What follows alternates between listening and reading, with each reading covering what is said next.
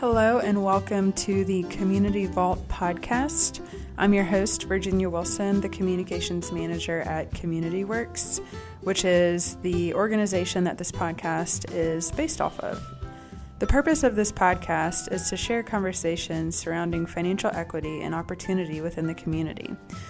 We will amplify voices that are creating solutions and speaking truth within their sphere, as well as give voice to resources that are offered through CommunityWorks and throughout South Carolina and beyond. Today, I'm joined by our CEO, Tammie Hoy Hawkins, and our COO, Latori Gear. So, Tammy and Tori, I would love for you guys to introduce yourselves. Tammy, do you want to go first? Sure. Um, again, I'm Tammie Hoy Hawkins. I'm uh, newly the Chief uh, Executive Officer here at CommunityWorks. Uh, started here January 2020. Um, have a, a, long history in community economic development in South Carolina. Uh, founded one of the first uh, CDFI loan funds here, South Carolina Community Loan Fund, uh, many years ago in Charleston. But excited to be a part of this team and focusing on uplifting equity opportunities across South Carolina. So thanks for having me. Awesome. Tori? Yes, and so I'm Latori Gear. I'm the Chief Operating Officer here at CommunityWorks, and um, I've been here for eight years now as of November. So um, it's been quite a journey to be here. Um, when I first started it, it really just felt like a movement because this industry was so new to me, but it has just, you know, brought about so many important changes in the lives of the people that we serve. And so my background has primarily been in nonprofit management, um, always in operations, but um, just excited to be here and excited about this podcast. So, Tori, since you have been here the longest and you obviously know a lot about CommunityWorks, can you just give us a brief history about the organization and share with us what the mission of CommunityWorks is? Yeah, sure. So, CommunityWorks started in 2008 as a local housing trust fund. And um, since that time, we have really evolved into the organization that you see here today. Um, we've gone through several reiterations of uh, in, or cycles in our time frame. We've focused, always focused on affordable housing because that has been um, our foundation of who we are and what we do. But during that time, we um, focused on um, had an IDA program where we kind of helped helped individuals become more financially stable. Um, additionally, we chartered a, a, credit union that helped to combat combat predatory lending. Um, and right now, we're really focused on you know community development and really helping our families become more financially stable our mission has always been to help the underserved population in the upstate. Again, just through tremendous growth opportunities that we've had, um, we have now expanded our uh, some of our services throughout the state. Awesome, thank you. Tammy, do you have anything to add? Yeah, as Tori mentioned, you know, starting in 2008, focused on affordable housing, we've really determined that housing is just is just one asset that is a need for community economic development opportunities, especially for underserved, underrepresented individuals and families. So really, not only looking at housing opportunities, but looking at asset building, um, looking at entrepreneurship. We know that in many cases, small business and entrepreneurship can be a wealth building opportunity for families, in particular, minority, women led businesses, uh, as well as in our community economic development efforts. So um, we are evolving, as Tori mentioned. You know, we still focus not only on affordable housing, construction and preservation and supporting developers, but we also provide home buyer assistance to individuals that are seeking to buy a home. We know that that is a challenge not only here in the upstate of South Carolina, but really across South Carolina. Providing access to credit for small businesses. So, we provide small business financing and coaching to ensure that entrepreneurs are successful in their business endeavors. And then also, we've recently focused a lot on community facilities. So, how do we uplift underrepresented communities and making sure that there are community assets there, like community centers, healthcare facilities, access to healthy food. So, really, all encompassing around asset building within the community. Awesome. Thank you, ladies. Um, can you speak to our program, specifically our Women's Business Center and the recent launch of that. Absolutely. So again, as Tori mentioned, you know we've been focused on asset building and really supporting um, the upstate around not only minorities but also women businesses. And so we have been doing coaching uh, alongside our access to capital f- since we began doing small business lending.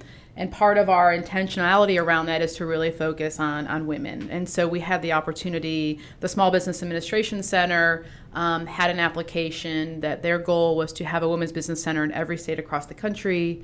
Uh, South Carolina had not had one for many years, and we had already kind of built that capacity. And so we applied early in 2020 uh, to become a women's business center. We were successful with that. And as June, we launched. Uh, so it is a program under CommunityWorks, but the goal of it is to really be intentional about coaching, mentorship, financial resources, and education opportunities for women, kind of creating a cohort of women and a network of women, not only mentors, but small business owners, uh, to really uplift their businesses, not only start their businesses, but grow their businesses. Uh, we recognize that uh, female led businesses are the fastest growing uh, segment of the small business community, not only in South Carolina, but across the nation. And in many cases, women not only have full employment, but they also have a side hustle. And now, even with COVID, we're seeing those side hustles become their full time business, full time economic opportunities. And so it's a real asset building way for women to support their families.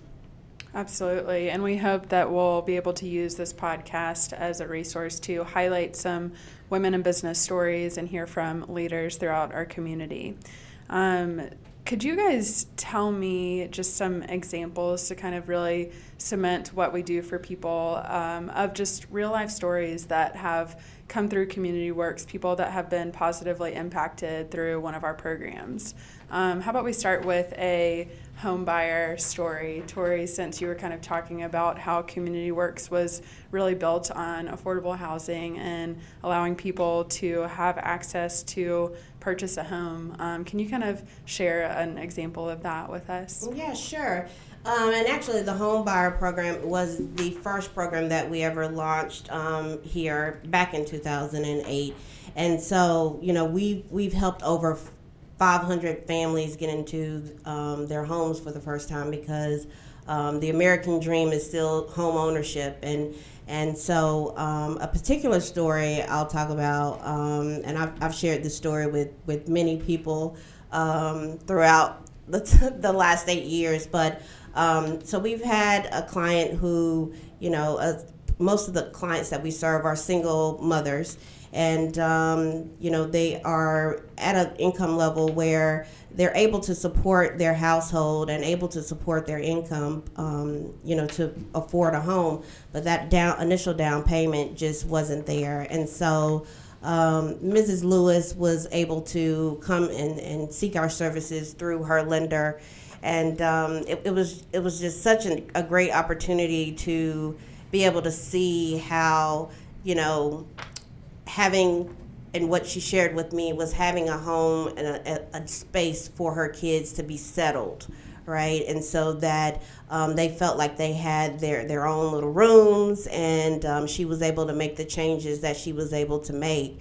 And even you know um, the the mortgage payment that she had was less than what she was paying in rent so again another asset building strategy um, that we were able to use um, to help people move from one place to another.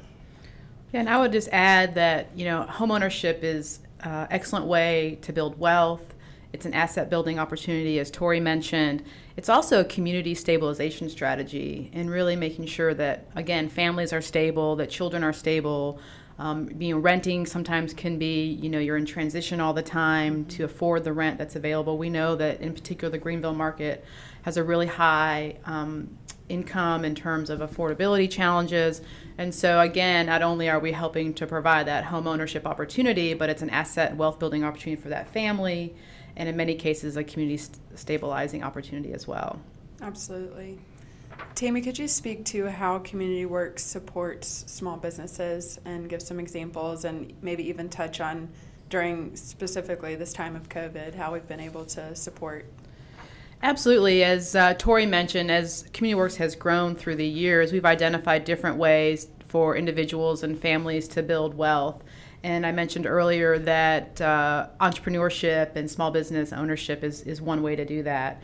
So, CommunityWorks does provide uh, access to credit. And so, in many cases, one of the biggest challenges for entrepreneurs and small businesses on the start are accessing just micro loans. So, we do provide loans up to $5,000 as startup loans all the way up to $250,000. So wherever, whatever stage that you're in in your business, you have opportunity to access credit. And in most cases, these businesses have been turned down by traditional financial institutions.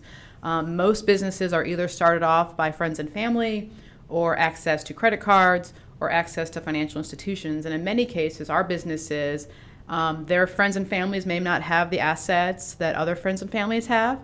They may not have had a relationship with a, with a traditional financial institution, or they may not have the ability to access credit elsewhere. And so we are that resource for them as a nonprofit loan fund. And then with our work, everything we do, all the loans that we do, is coupled with coaching, one on one coaching. That coaching goes along with the loan um, to really support that business, not only from a credit standpoint, but from an education and stability standpoint. Awesome. You did mention about sort of during these times, and you know, one of the things, obviously, we know that during COVID 19, businesses have been hard, hit pretty significantly hard. We were fortunate because we are an SBA lender that we've been able to support small businesses with access to some of the Federal CARES Act resources, in particular the Paycheck Protection Program. CommunityWorks as a community advantage lender provided 2.6 million dollars to over to just about 200 businesses uh, that unfortunately would not have had that resource if it were not for CommunityWorks because of the lack of connection with financial institutions. So again, as a community development lender, we're able to provide those resources that are not maybe accessible for other means. Absolutely. And kind of honing in on community lending, can you explain what that means, Tammy or Tori, either one? Um, explain what that means and what that looks like for us.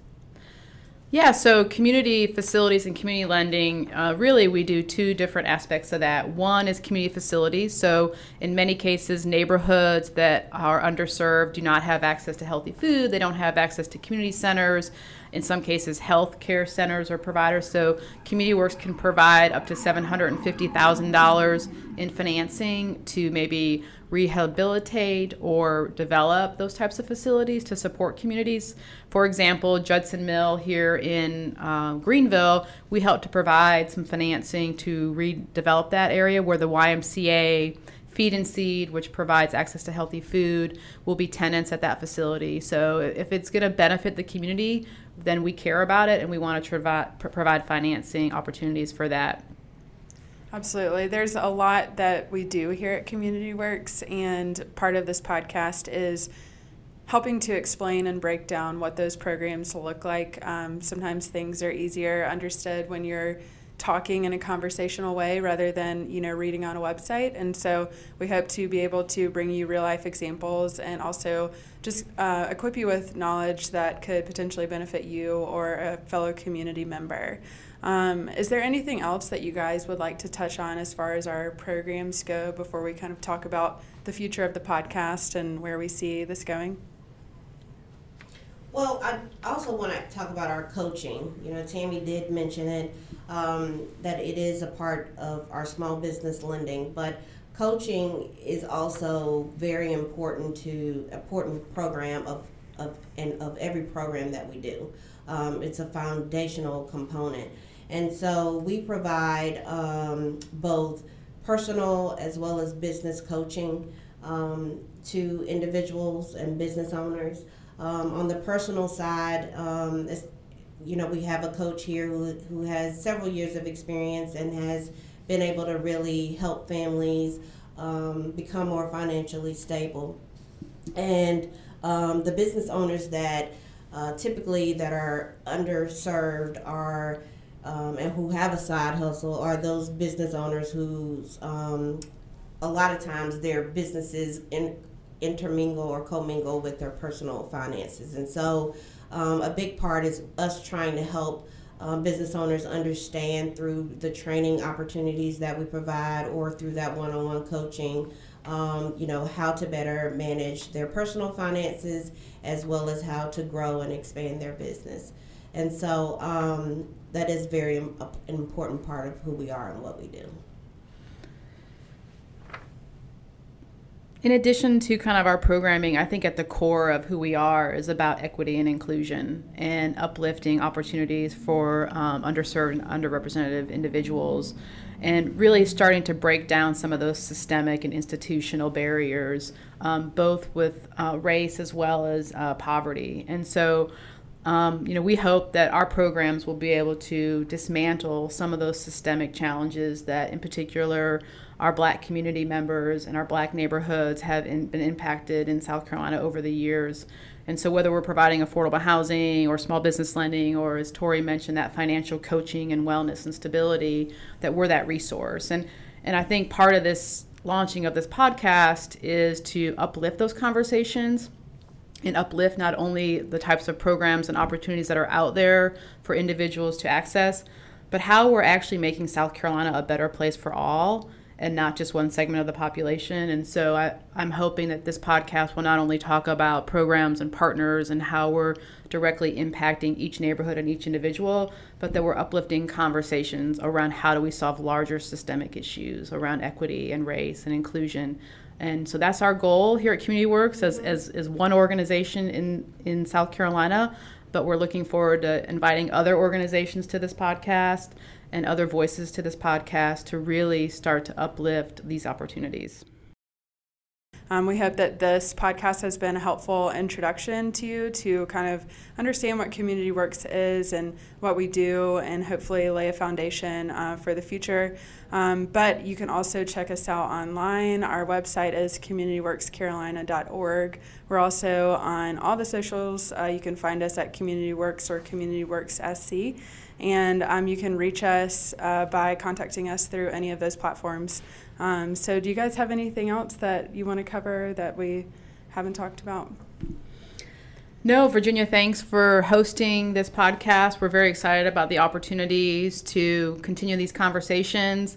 Uh, not only easy conversations, but difficult conversations. I think um, there's no time better than the present to continue the dialogue around how do we make South Carolina a better place for all. So thank you. You. And that's a wrap on our first episode of the Community Vault. Thank you for joining us, and we hope to see you again soon. Um, and we hope to continue the conversation about how to make South Carolina a better place for all. Thank you.